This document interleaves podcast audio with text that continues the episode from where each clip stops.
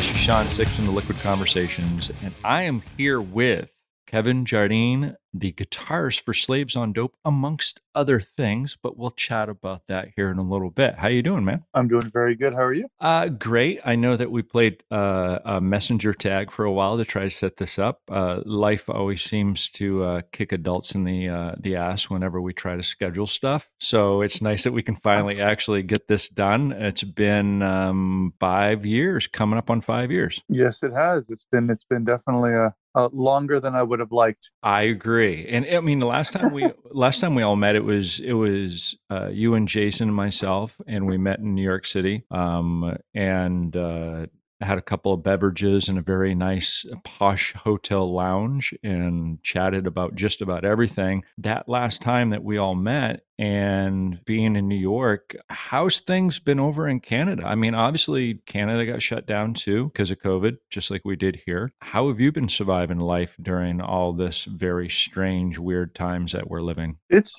it's uh it's definitely interesting um, we were um, my wife and I my wife and I had a baby so she's a year old a year and well she's a year and like three weeks now but um, nice. what happened was we had just done the baby shower so Liz Liz had had I don't know like God knows how many girls over and of course of course I show up at the end you know to just take all the glory mm-hmm. and i without without the word of a lie 24 hours later dude i felt like i got hit by a bus and and that and that was the exact day that they started locking down in quebec where i live which is montreal which is right. like we're like six hours north of New York City, like five from Boston, right? So I was like, I, at first, I'm like, there's no way, there's no way, like I have COVID. Like this is like it's barely come over from from from you know from China to Europe, and it's probably not that. But man, did I get my ass kicked. So I never got tested or anything, but I'm now I'm pretty confident I can say that I was I, I had it because I had all the telltale sort of symptoms like lying on the couch, can't move for 48 hours. And right. I don't really remember the taste or anything like that being gone. But man, I got hit by a freight train and so did it so did about three or four other people at the party. There's about 30 people in, you know, in a in a three bedroom apartment in a big right. living area. So I'm pretty sure everybody got uh, the, everybody that was there that, that had symptoms had the same thing. So that was sort of the beginning of it for me. And then sort of the then sort of the freakiness happens when you know everybody's in masks at the grocery store and social distancing and washing your hands and it sort of felt like uh what the hell was that movie um what was that movie uh where they're all hazmat suits all the time i can't remember Contagion. what it was i think yeah and it felt like that dude and it was weird because it's like am i in a movie and I wouldn't let my wife go anywhere, right? Because she was pregnant. So she, mm. she, was only giving birth in May. Right. So I wouldn't let her do anything. She wasn't allowed to leave the house. She wasn't allowed because nobody knew what this thing was, right? So for the first few months, it was really like, really weird, man. Like you know, obviously uh, toilet paper was out everywhere, and right. you know, bread wasn't on shelf, so you learn how to make bread yourself. But, you know, you go through this same thing everybody sort of did, right? Stock up the liquor store, like all that kind of stuff. And then after a while, you sort of get comfortable. You get sort of used to it. After you know, two months in, you sort of get used to it. And then next thing we know, we have a kid. So it's not like you're leaving the house anyways with a newborn. So it was sort of business as usual and she kept us really busy. And I guess by the summer, by the summer things started slowing down here. The end of the first wave like by june everybody was sort of you know people were sort of you know getting together distance. We weren't allowed to but we were so everybody was sort of skirting the laws here and sort of just like let's get together. You know you want to see families. We weren't really hugging or anything but we were still getting together. And then next thing you know i'm back on the ice playing hockey twice a week. You know so it was sort of cool like uh, it looked like we were getting through this. And then you know the little the little school thing September's ever being whispered about that we're going to have this second wave with all these kids back in. And I was like, well, there's no way they're going to let kids go back to school. If they can anticipate a second wave, why would you do that? Like you're just going to fuel a bigger fire. But nope, kids went back and numbers went through the roof and back to lockdown. But this was a hard lockdown for us. Like it was it was worse i don't say it was worse than the first one but it sure felt worse than the first one. Yeah canada seemed like they really clamped down hard. Uh, here in the states we were a little more resistant i think a little longer. But uh yeah canada like they said yep nope done. And yeah the second wave man they they shut us down. As of like 31st of may they lifted our curfew 9 30 p.m curfew till 5 a.m you weren't allowed outside your house. Wow. For and we had that for about three months because it was so bad that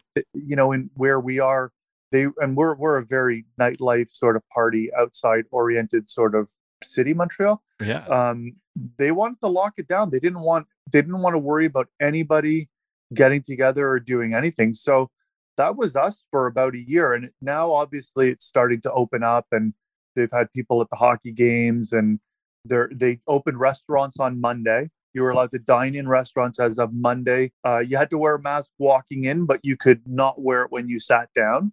Like you could take it off when you ate Right. type thing.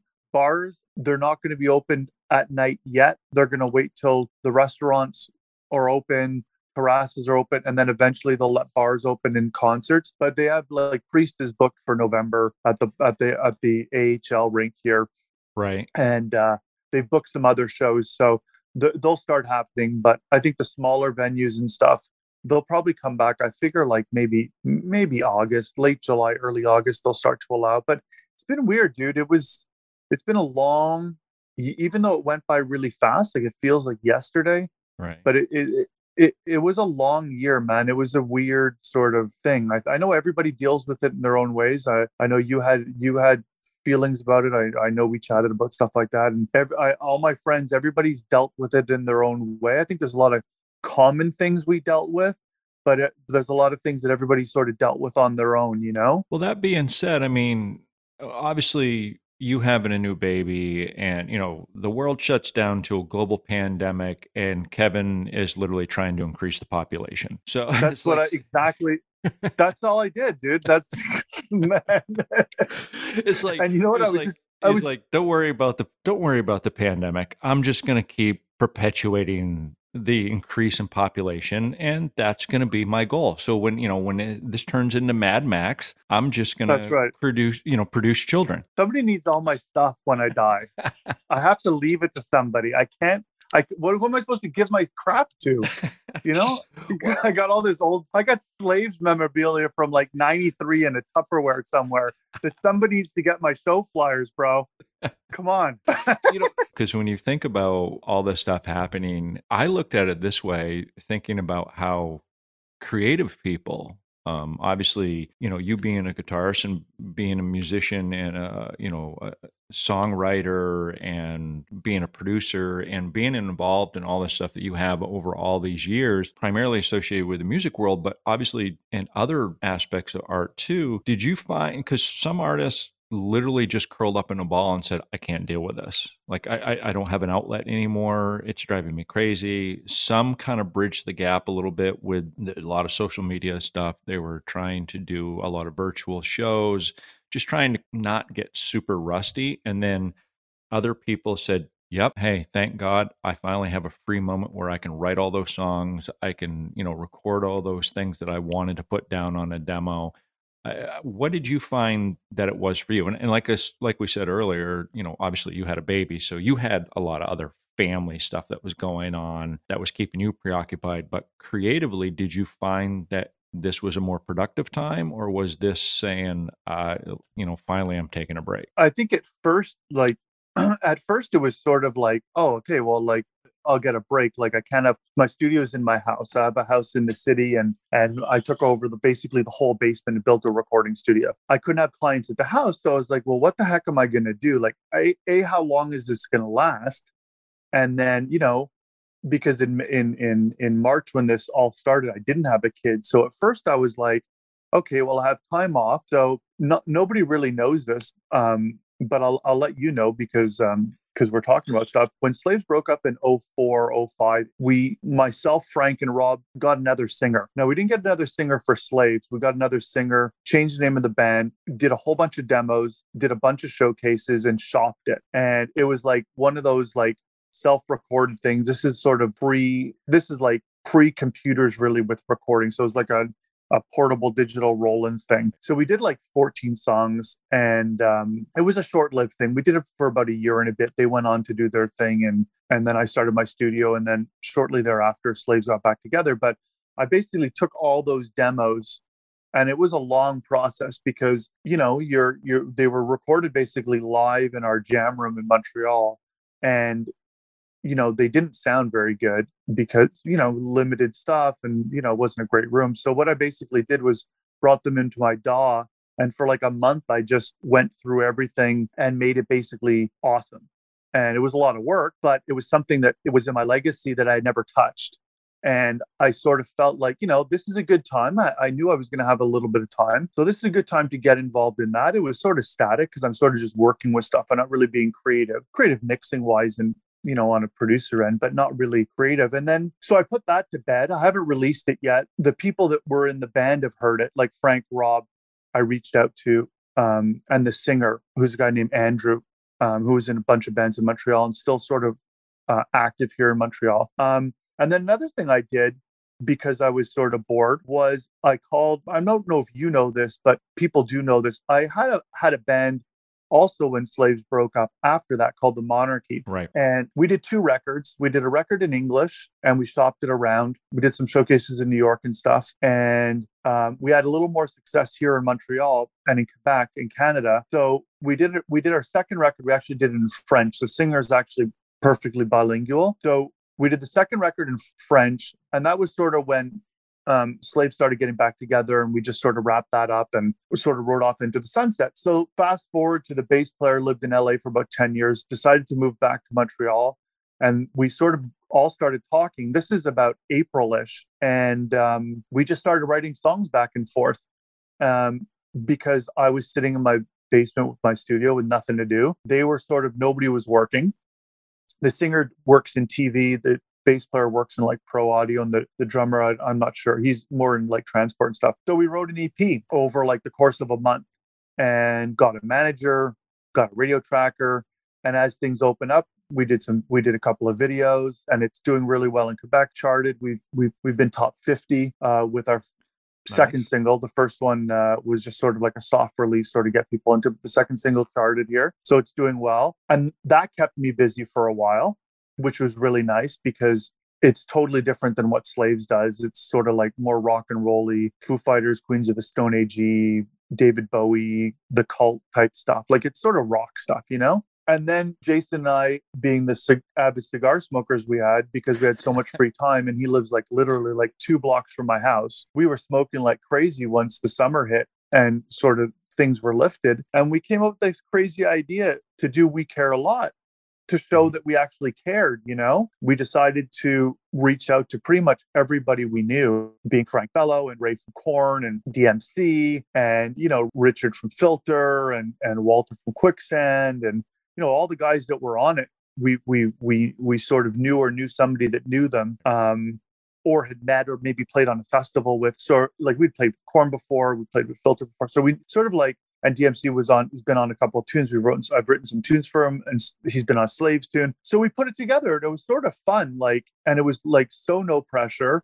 And um, you know it was just one of those things that we we just thought would be really cool to help you know roadie relief was trying to figure out ways to help roadies who are the biggest hurt sort of musicians in general and stuff and roadies and we said look let's see what we can do. If we can raise money for anything you know put these names behind it see what it does. You know it was sort of like you know you know you sort of get those like i said we are smoking a cigar we came with this idea and this like really quick five minute idea turned and snowballed into this big thing that we're at we're at three tunes we're about to do our fourth we're almost wrapping up our fourth but it's like you're sort of just i don't know it's weird because you don't think it's ever going to happen like it was sort of right. a pipe dream at first because everybody's schedule you don't know what everybody's doing trying to get everybody even to record themselves for 20 minutes on a weekend or an hour however long and again it was like you know trying to get all these guys in the same place but everybody was everybody was super excited to do it and you know, some guys had never recorded before, like Frank Bello had never recorded himself before, but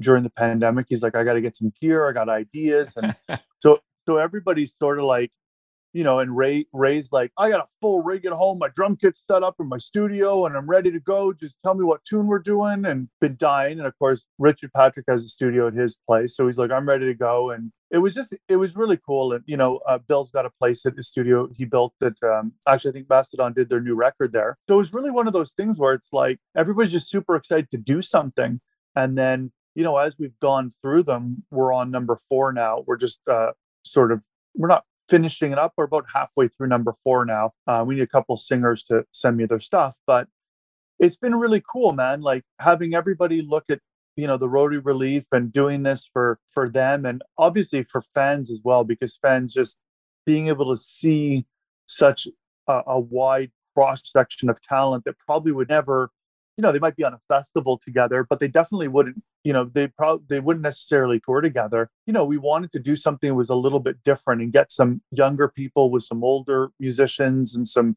more current and some people maybe they hadn't heard of in a while. And you know we really want to you know cherry pick and some of our you know music musicians and and people that we look up to also you know we wanted in there as well. It was just one of those things that you sort of tried it you think you know whatever maybe what and then everybody's like yeah let's do it let's do it. And it's it's kind of nice that sort of instills your faith that you know there there's there's awesome musicians out there that really care about you know music and giving back like care about it. It's not just a way to you know uh, the very successful musicians we have on these projects but i mean right. it's not about that. It's about giving back and being musicians and music for music's sake you know and that's what's awesome you know and i think maybe probably prior to the pandemic and, and i'll say this just as my own opinion i think prior to the pandemic and prior to the lack of exposure to live music or bands being able to get out there or artists being able to get out there and interact with people I think a lot of people were starting to get jaded at the industry. You've been in the industry long enough, and especially with slaves. And obviously, there's certain parts of the industry where you're just like, this is the most god awful thing that I ever possibly could have got involved with. And I think some fans were just starting to think, okay, well, you know what? Promoters are charging too much for the shows. The band's tickets at smaller venues are too much. The meet and greets, so on and so forth. But now people are saying, you know what? There was a lot of work involved in that. Not just people standing up on stage, but like you guys doing this stuff for roadie Relief. How many times do you think that people don't really fully kind of grasp what the behind the scenes people go through uh, lighting sound you know just somebody who's at your table selling merch. I've had the distinct pleasure of riding on a few tour buses for a few days and uh, it's not exactly like you're staying at the ritz carlton um, now, you might think, oh, yeah, that sex, drugs, and rock and roll, you know, life on the road thing sounds super cool until you're literally the guy sleeping in the non driver's captain chair in the front.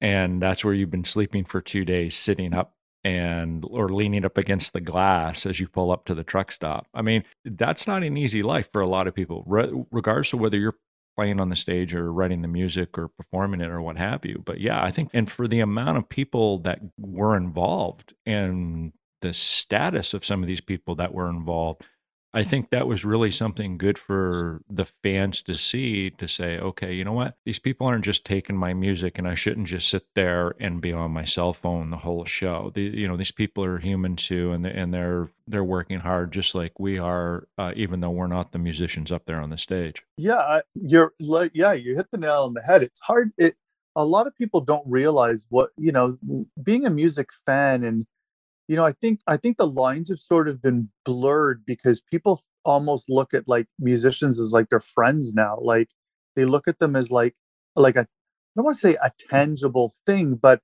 they look at them as like almost like they owe them something or it's sort of weird but we don't like musicians and artists we don't we don't really do it for them per se we do it because we want to say something we want to do something and we want to we want to express ourselves. The fact that somebody likes it is is is a bonus to what we do but we're not doing it and sitting writing music saying oh man like i really hope like uh you know the demographic of 19 to 22 year old females really like my new tune. It's like man like no you write a tune that gives you goosebumps and makes you feel something and when you know you know when i see the look on jason's face when you know, I write a riff and he like, oh, I really, I'm into that. And then he sees the look on my face when he sings a hook over it or writes writes lyrics over it or that's what we do it for. Everything else is just a bonus, right? So you're right in like it's it's weird and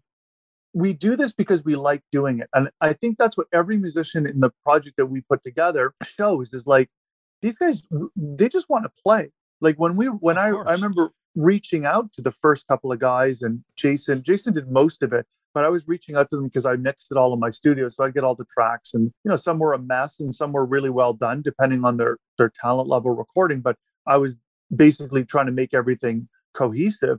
It's like everybody just wanted to do it. And everybody was so like, okay, Kev, you know, if it's not good enough, I'll redo it. And, and I hope it's okay. And, you know, can you help me with this? Cause I'm. It was just like, everybody was, it was Uh, you know a level playing field didn't matter if you won a grammy or you're in the rock and roll hall of fame or you had like some obscure hit in you know in 93 and we happen to be huge fans it was it had nothing to do with it was just like man we're all doing this together. Like even you know ivan for men without hats was in the middle of making a record and when jason wrote him he's like yeah i'll take a day off from making my record to do that. I'll shoot the video i'll do it and that was the level of commitment. Like through the record I'm making, like, let me put keys down on We Care a Lot. That was more important to him. And that just goes to show you that, like, musicians were just, we do it for us. Everything else is a bonus. And when people think, like, oh, well, they make a lot of money, and when, that's sort of like no musician, I shouldn't say no musician, but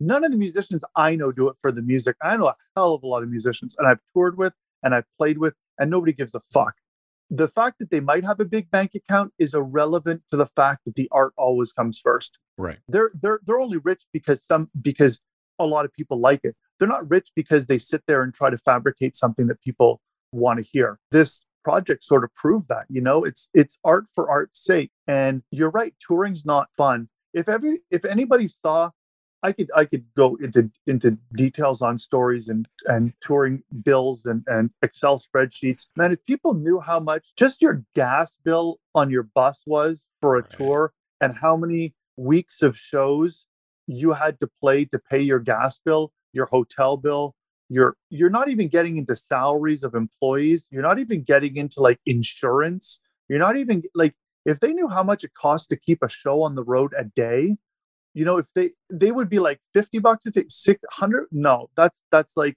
you're barely covering your bills at some of these ticket prices. Right. You know they don't see inflation. They don't see that side. They just see oh well the artist is greedy or the artist is that or whatever. Like the artist is doing it because they want to do it.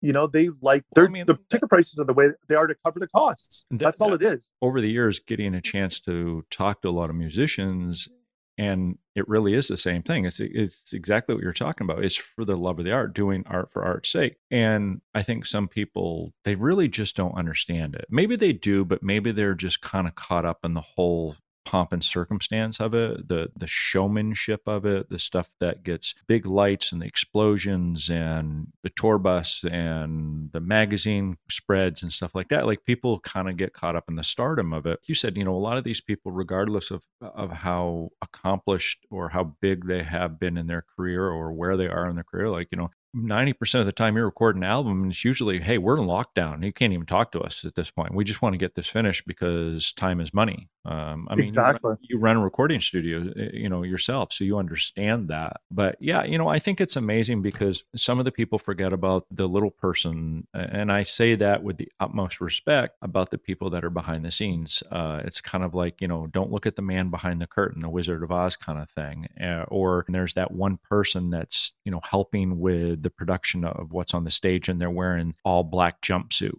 that you can't see them in the blackness of the background. Yeah, I mean, you know, those people work their ass off and this did really crush them. Yeah, I have a bunch of friends who are small venue owners and and you know and and roadies and stuff like that. Uh, you know, one of my best friends is a sells merch on the road. He was out with Pink. He goes out with the 1979. He's a, he's been touring for 15 years, you know, and I would see him. I would see him basically between tour cycles. We'd get together, have a drink. Next thing I know, he's gone. Right, so he was hit really hard, you know. And the thing is, is that we all do it because we love to do it, you know. The roadies too, like you know, the venue owners. Like if people think venue owners are in it like club owners and stuff. I'm not going to get into like the live nations, but I mean independent promoters and small town promoters, they're not in it because they want to make money. They're in it because they love bands.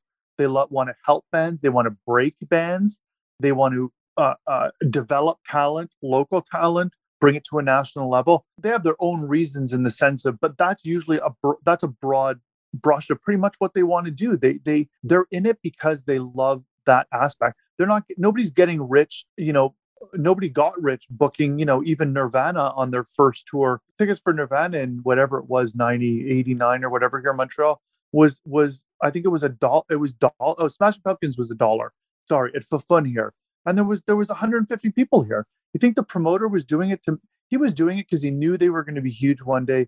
He wanted to be a promoter of of of album. He wanted to have the rights to them. He saw something in them. He liked the band. He was a fan, and he booked them. The list is so long of people in the business that all got hurt that really just do it because they love it. Like eh, we were musicians and people that work in the arts we're all blinded eh, we don't do it for the money we do it for every other reason and you know to a fault at a certain point you know? And sadly some roadies and stuff and and musicians are going to hang up the hang up the towel and throw in the towel i should say and hang it up and not not do it anymore just because of the fact that you know this sort of this sort of showed that that there's you know there's no there's no um backup plan really in the sense of you know you might have a backup plan for yourself but there's no insurance there's no there's no anything for you know there's no unemployment benefits for musicians. It's just you know like you're done you're done. Like you know you break your finger and you miss gigs you don't make money. Like nobody has anything. So just the fact that we did it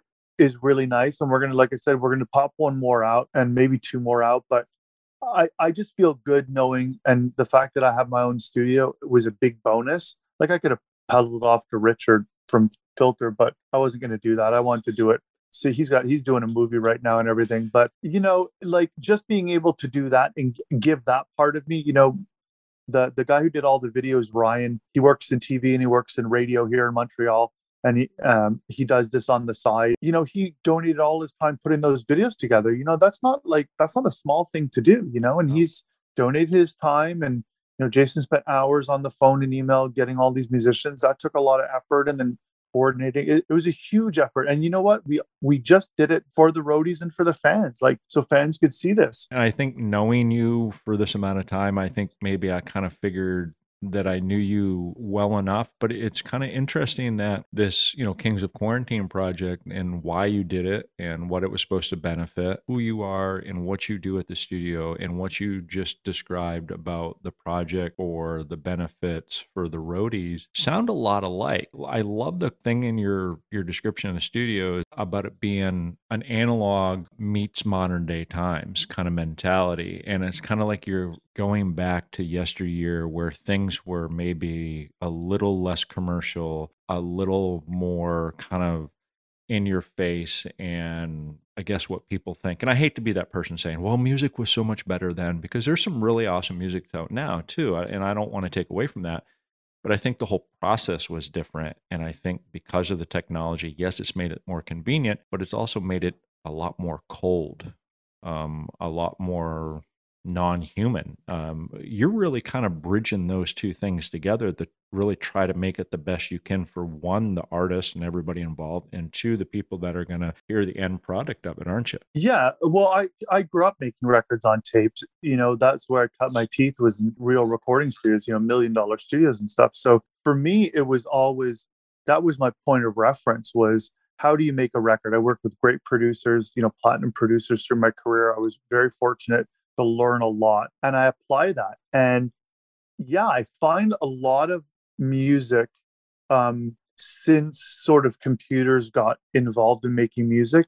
I find that a lot of the music is missing that element that makes it special because sort of the computer sort of gets in the way, it makes it really easy to fix everything, make everything perfect, and sort of like, you know, um, sort of artificially enhance, you know, a band beyond, you know, maybe what they can do, maybe what they should be doing, maybe what whatever. Yeah, I keep the same mentality when you used to record with tape, like one take, you know, drums. I I, I don't I don't track by parts and I don't over quantize. I don't over edit stuff. I don't over auto tune stuff. Um, I try to get bands to play within their means, and I'm not here to like, you know, to be a trendy sort of producer with with with like um you know chasing after like specific sound that's hot and make every band sound like that. That's not what great producers do.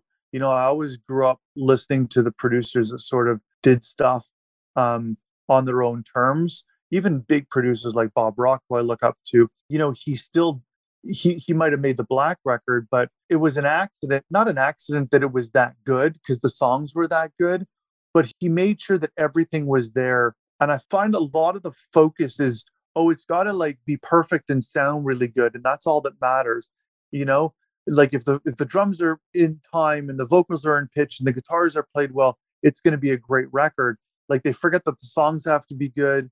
They forget that like it has to be exciting they forget that like you know experimenting with guitar tones and bass tones and drum tones and this and that and effects is fun they just like one guitar amp you know for a whole record and that's cool it's just i don't know i've never been like that i've always i've always enjoyed the stuff that sounded different more than the stuff that sounded like the same and i just find like a lot of like especially like the metal stuff and i won't i won't like shoot myself in the foot too much saying it, but I find every metal record sounds the same, and and they do, and and people can say, well, uh, it's bullshit. They all sound the same. They're all over quantized, the same freaking drum samples, same guitar amps, and it's the same processing, and it's it's just they're like metal records that excited me were were Slayer records and Sepultura records and you know you know guys like Ross Robinson productions on when he did this you know he did the first Slipknot record.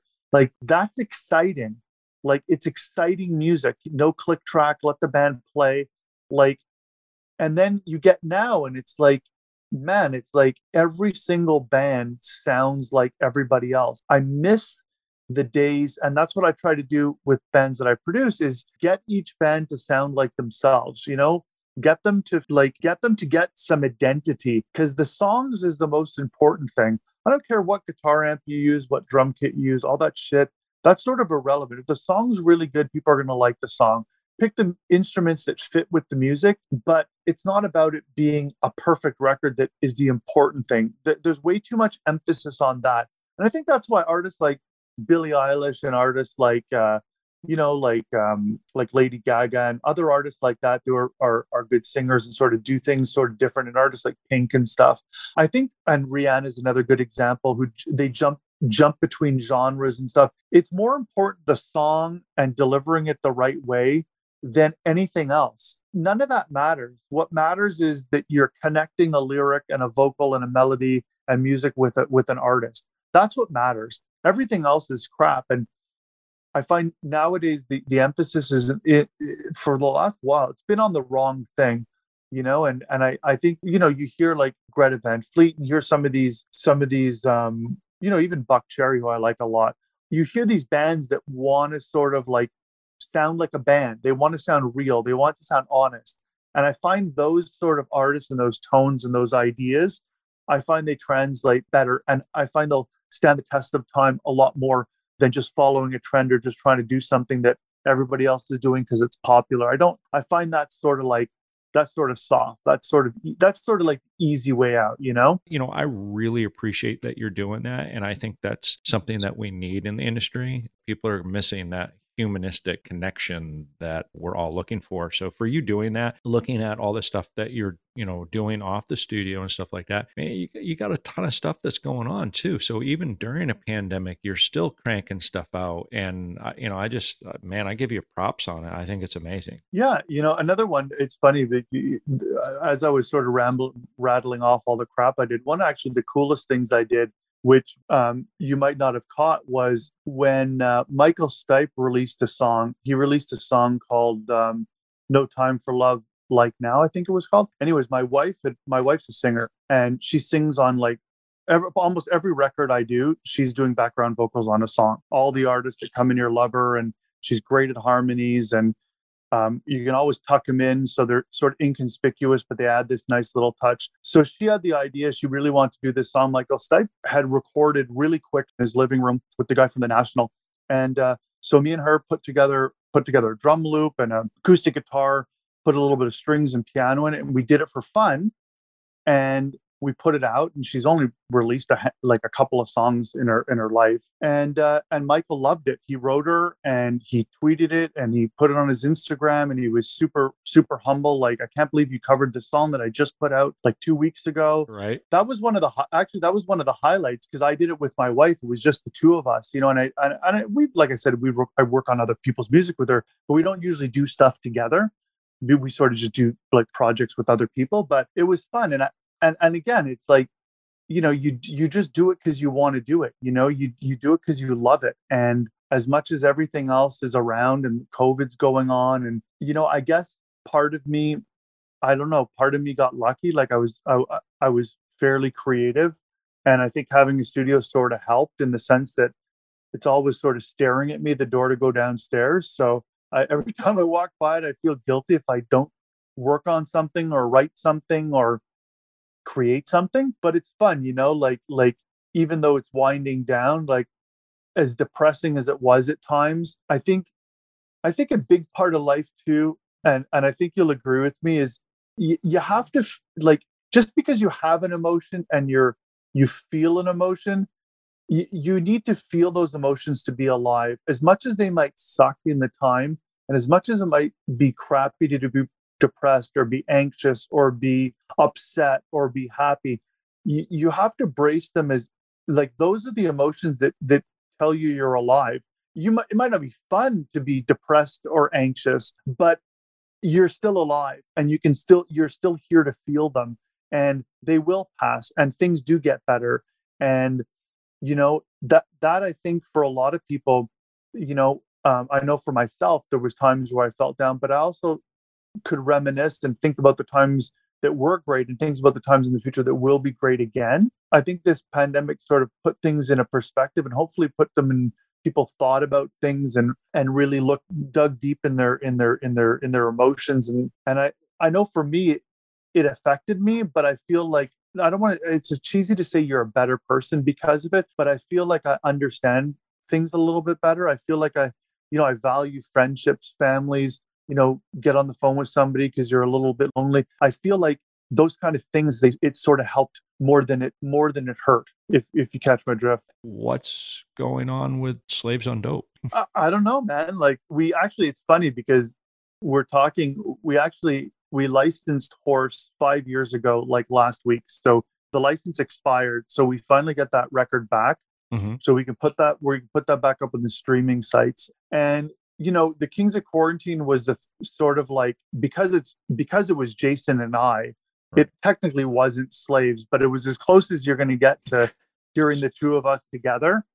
Um, and i don't think any of the drummers or bass players my drummer or bass player would be upset took their spot but um, yeah we've we've talked about it. We had like what people don't like i love to talk to you because i always tell tell you stuff that nobody hears but when we wrote horse i wrote like like 30 some songs for it. So there's a bunch of songs that nobody's heard that we've demoed that, you know, if I had to, if you put a gun to my head and said I needed a, a Slaves record in the next month, I could knock one out with these tunes that are awesome that are sort of sitting here waiting, you know, like, and I never thought I would write like that, like consistently. And, and I, then I would revisit and still like stuff. I always felt like you know, if I write something and it's old, I won't use it because it's old. But there's some pretty cool tunes there. Um, I definitely probably want to write a handful more, round it out with something newer. But there's some really cool stuff that's sitting there. Um, and I'm proud of that last record we wrote. It, it was almost I don't want to say it was the exact record that I always wanted to write, but fairly close. And uh, you know, you know me, I'm a huge Faith No More fan, so I'm all about it's got to be eclectic. I don't want one sound throughout the record, one feel, one energy. Like as much as Back in Black's one of my favorite records, like that's not me. Like I'm I need like diversity, I need grooves, I need up tempo stuff, down tempo stuff, weird instruments. I need different stuff. Like I need it to feel like a roller coaster ride the record. And I feel that we accomplished that on our last record. And I, I think, you know, when we finally get around to doing another one, which I don't know, maybe once this Kings of Quarantine thing, we do the last one or two, I think Jason's gonna probably be a little bit bored and decide he wants to come to my studio, which is like two blocks from his house because he lives just down the street from me, and work on some songs. my drummer just had a baby too. He's pretty, he's knee deep in diapers too. But um, the most part, it's mo- it's majority of it's Jason and I, anyways. So, and I would just dig through some tracks, write a handful more, and see where see see once we get a dozen tunes, what where we're at. Which you know, I wouldn't be far fetched to say we might want to do something. If not this year, maybe next year, have something for next year because why not? Like we haven't really done anything. You know, we did the songs with DMC. Uh, the song with DMC and Chuck D that coming like a rhino was like pretty much the last slaves things we we did. Maybe we'll do two EPs. Maybe we'll do a full record. I don't know. Maybe we'll just do a couple of singles. I don't know. But I know we're gonna want to play again. That's the one thing Jason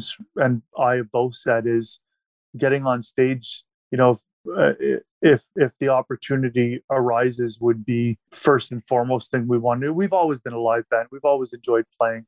You know you get together with the boys go through the set a couple of times do a show get the adrenaline going. You know it's fun you know it's it's a good time. But you might hear something yeah you never know man. Like i'm just being honest we don't really have any plans. But I, I wouldn't be surprised just based on the fact that we've done all this stuff and we're getting like i said we just got horseback i'm i'm trying to get in touch with um, trying to get our other record Metafour back because we'd like to kind of have all our records you know back under our own umbrella. We can use them and do with them uh, with with what we want, which is sort of every artist's dream. So we're working on that, and then eventually, yeah, we'll probably pop something else out. I wouldn't, I would definitely say sooner than later. It's been, it'll be five years in November, so yeah. since Horse came out, that's long enough. I think we're not Tool, you know.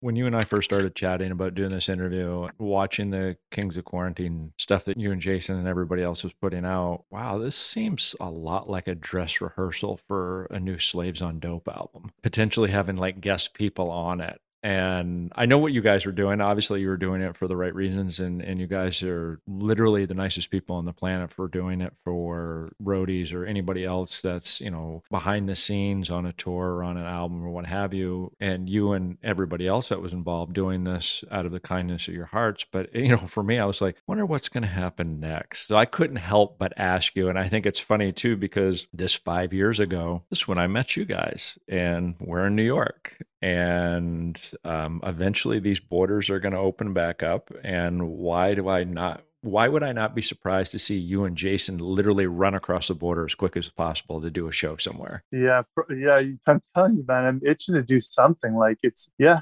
I, I wouldn't be surprised. We we have a we have a we have a good we have a good agent, and he's always looking for stuff for us. But for us, you know, with with my studio and Jason, you know, Jason's the uh, the night guy on CHOM, which is the big rock station in Montreal. You know, we we both we we do it be, we do music because we love it, but it's not our main thing anymore. But we still do it, and we want to do it, and we're we're serious about it, and we're we're we're invested in it, very in, heavily invested in it. It's just it's got to fit sort of our schedule, and um, it's not easy, you know. Like it's not life is not easy. I'm not 20 years old anymore. You know, I, I don't live at my parents' house, so I can't. You know, so we make music when we have time and i think i think this we always talk about music like he called me today to play me a song you know and you know we send we send music back and forth all the time and the thing is is like we're always we've we're I've known Jason. He's one of my oldest friends. You know, I've known him since 1992. So it's almost 30 years I've known him.